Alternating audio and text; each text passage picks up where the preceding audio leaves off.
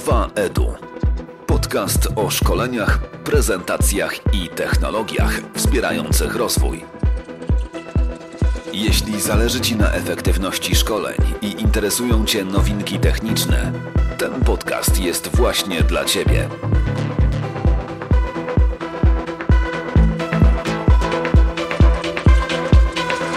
Let's start with a short introduction of uh, who you are and uh, if you can please introduce yourself to uh, to my listeners. Yeah, my name is Anton Bollen. I'm the technology evangelist for the company TechSmith, makers of Camtasia and Snagit. Uh, I started my career as an instructional designer, creating a lot of video content, and then about six or seven years ago, I moved from America to Germany, and I'm, I'm still doing some instructional design, but I'm much more focused on uh, finding out what the needs of the European customers are in regards to e-learning, technical communication, and other types of content. So I'm trying to be more of a the middleman in between the people that are actually using our software and the people that are creating content on a daily basis, and making sure that feedback makes it back to the United States to the to the company so they can turn that into features that then again help the end users in their plans.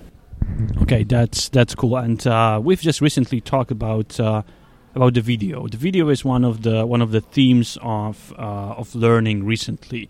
So, what is your what is your perspective? What what are your your insights on using video? Is it growing? Is it slowing down? Where we are with uh, video for learning? Yeah, video for learning is a very exciting topic right now because it's definitely growing. Uh, video generally is growing. If you look at the YouTube usage statistics, when you're looking generally the trends, how people are consuming information nowadays, it all comes back down to video. And uh, one example is, for example, uh, one good example is uh, nowadays when you ask, especially the younger generation, how if they have a problem, how do you fix? Let's say they need to fix um, their washing machine or they need to do something, how do they get the information? And the answer in many cases will be video. So there's this cultural change where people uh, are now looking for videos in order to find the informations because they've realized that the videos can provide instructions in a very uh, disciplined manner and in a very visual manner that helps them get it right on the first time. So it's very, very efficient. And so as a result of that, the use of video and the demand, especially the demand for video, I think is increasing across the board in, in all industries, in all use cases, um, obviously in learning as well. And so this is a, a development I definitely welcome. I think it's very good, but it's also we're also starting to to kind of reach the um, the limitations of videos at some point. Uh, so for one video, I don't I don't find personally don't find video to be very scalable. If you're starting to when you start to offer the same information in many languages, all of a sudden videos can become a lot of work uh, and very expensive. Um, another issue I find is updating old content. Uh, it's a lot easier to update a text document than it is, for example, to update a, a produced video that's hosted somewhere on your internal uh, intranet and replace that. Because once you do that, a lot of links will break and so on. So there's a lot of things that the, the learning industry still needs to optimize and figure out on how we can provide video training and video content that is scalable, that is flexible, that's easy to update, and most importantly, is not going to break any existing processes or documentation that are already in place. So we, um, yeah, it's still we're at the beginning of a long journey when it comes to video, but I think in, for the learning landscape, it's going to continue a very, it's going to continue to play a very vital and central piece. What is the difference um, between the video that you that you just record and put on YouTube and the video that you will use for, let's say, learning? Every video can be a learning video. So even something rather simple that you just recorded with your phone. Uh, how do I use my coffee maker? Something simple. Uh, it it provides the information, but usually when the content you find on YouTube, YouTube is not attached to a, a larger learning plan. Uh, it's not part of a bigger picture. It's smaller, small pieces of information that you can access when you need them, where you need them. But when you're trying to get employees or coworkers from point A to point B in their learning process, just individual unstructured snippets are not necessarily the best way. And I think that's where the difference comes in when you're looking at real learning videos that are produced because there is much more thought behind it, more planning behind it, and usually there's also a much more defined goal behind the video in terms of what they're trying to accomplish, uh, where they want to take the viewer, and also what they want the viewers to do next. My next question is about uh, if I'm an instructor, if I uh, if I teach in the classroom or I do workshops, etc. What is in in the video? Should I be interested in uh, looking at the video delivery? Should I deliver on YouTube? Should I add it to my class? You know, what are the trends or what are the easiest uh, things that you can possibly do with the video? First question you have to ask yourself is who do you want that content to see? Who's your audience? And if you're, uh, if the content you're producing is intended for a larger audience, or you don't mind other people looking at it, I think YouTube is a fantastic way to, to publish it because it that's where people are looking for information. YouTube is the second largest search engine on the internet right now, after Google itself. So if you provide informational content, uh, learning content, and you make it available on that platform, chances are really high that people will find it, people will look at it, and people will learn from you. If that is your goal, definitely do that. If, however, if you're doing dealing with information that is not necessarily intended for the broader masses, or you're trying to provide a a different learning experience, I would uh, look at other platforms, intranets, um, places like Wistia or Vimeo or other things, where you have more control over the learning experience. That is one thing YouTube does not give you. People will watch your video and you have no control over the related videos that are showing up. You have no control over if they watch additional information, if that information is still accurate. So it has the upside the big audience, being able to reach a lot of people, but the downside of YouTube is really that you don't, you have very little control over the learning experience that comes with it.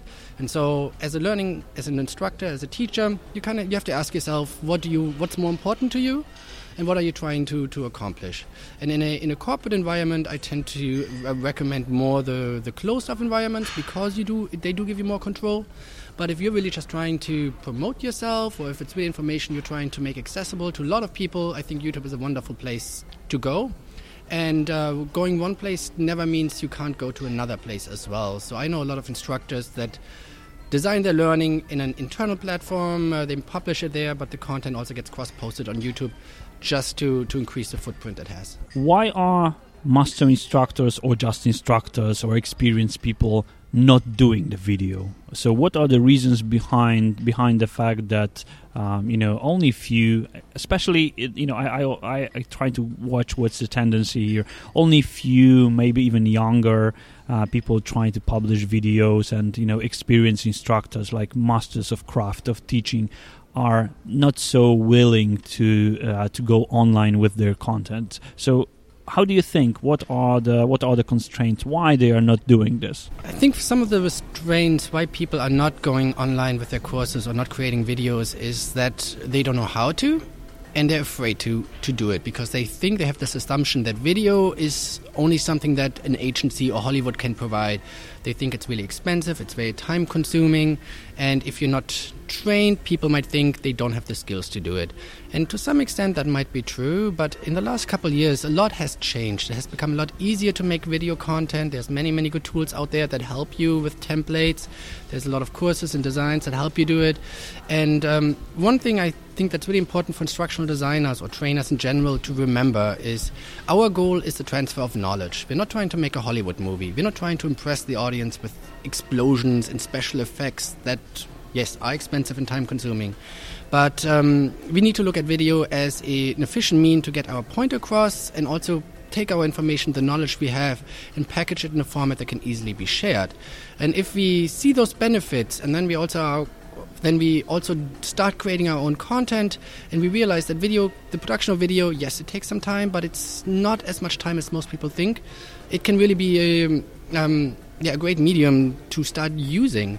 And uh, that goes back to another point I had earlier like the younger generations that are now joining the workforce, they are demanding video. They want to learn through video because that's what they're used to. And if the company you're working for is not providing this type of learning to its new employees, um, there's a good chance those employees will look for another company that provides better, more modern ways of training and, and skill acquisition. So there's yeah, there's many reasons to use video, um, and video shouldn't be scary. You should not be afraid of of creating video because anyone can really do it. Where should I start? Should I take my presentation and try to talk to this? Should I write a script? What should I do? What is the first step that you would recommend uh, that uh, instructors should take?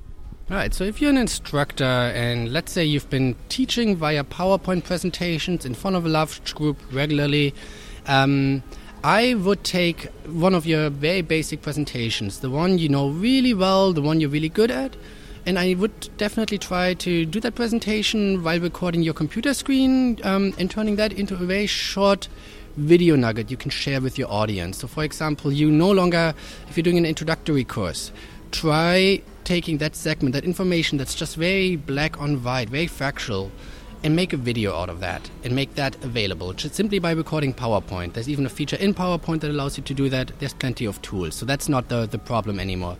Um, and then make that video available to your audience because it will have the side effect or the, the nice effect that the, the audience, you, the people you're trying to teach, they can watch the video again at a later time. And so you don't get bothered with the same simple questions about the introductory course anymore because you can simply refer to the video and I think that is the best place to start. Take some information you already know and already have prepared, but rather than presenting it in class or in front of a group, turn it into a video. Try to keep it short. Don't make it fancy. Uh, and keep in mind, it's really just about getting that information across and making that available in an online format that can be watched over and over again whenever needed you're recommending something like uh, like a flipped training, right? So I should take part of my class and then try to deliver this online and uh, maybe do an icebreaker, right, or something something like this. And uh, but what are the tools? Of course, uh, I know that uh, you know Camtasia and Snagit can can do it, but uh, are there any tools that are uh, that are free just to start with them, so that uh, you know are free and easy to use?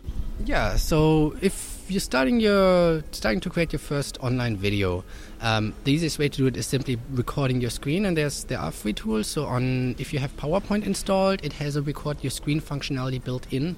If you're using a Mac, QuickTime has it built in. Other free tools are Screencast-O-Matic, for example, Screenr, Jing are all.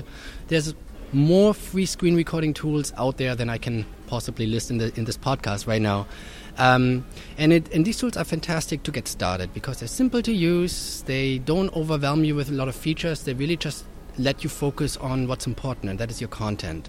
And then once you, you've become more familiar with this general process of recording, you're more comfortable just speaking at the camera or speaking at the screen, um, then there's then you can move up to advanced tools that allow you to do a little bit more editing to, to make your messaging more concise, bring those to the point. So one of the tools are, for example, Camtasia from the company I work for, but also Articulate Storyline lets you do that, do a lot of that. And then there's also um, think, uh, built-in tools like iMovie and um, uh, uh, Windows Movie Maker. So there is definitely cheap and free options out there. And in order to create learning videos, you definitely don't need the big and heavy tools that cost many euros and are overwhelming in terms of their features and, and time that would take for to create content with them. So if you are to give three tips to the person that will record uh, the training video for the first time ever and uh, preparing um, the whole setup, what it would be. Okay, so the three tips I would have for the person who's creating their very first training video would be uh, to make sure you're using f- decent audio or you have a relatively good microphone.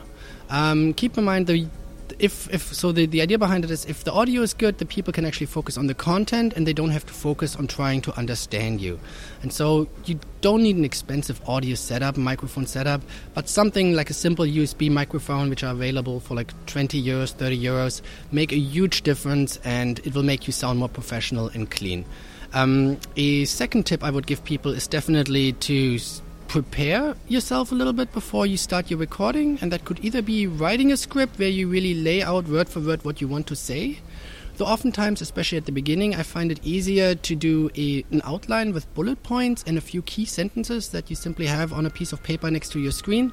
It allows you, in, in Germany, you would say the, der rote Faden, the red string. It allows you to kind of follow your pathway, your learning path. You don't, you make sure you don't forget any important things during your video recording, and um, yeah, so so some sort of preparations like that is, is very good. And then the third one I think is is always um, try to keep it short it's easy to talk for 10 minutes, 15 minutes, but uh, the tendency or the, the learner's uh, preferences tend to go towards smaller units. So if you have a, a, topic, think about whether or not you can maybe break that out into two or three or four shorter pieces and then record each of them individually. It's easier on you because it's easier to record a short video, um, but it will also be easier on the viewer who can then watch the smaller chunks of the video when they need it, as they need it, and it will provide a better learning experience. So, in summary, do some planning, record short sections, and then also make sure you're using fairly decent audio. Okay, thank you very much, and thank you for your time. And uh, the last question that I have is, where can we find more information about about you and about your company? If you need to find more information about TechSmith, the easiest place to do is go to techsmith.com. That's our English-speaking website. We unfortunately don't have a Polish website, but maybe in the future. And then if you're looking for more information on me, try me and uh, find me on Twitter at Anton Bollen. Um, I usually tweet about flipped classroom and e-learning type stuff. 2EDU. Podcast o szkoleniach, prezentacjach i technologiach wspierających rozwój.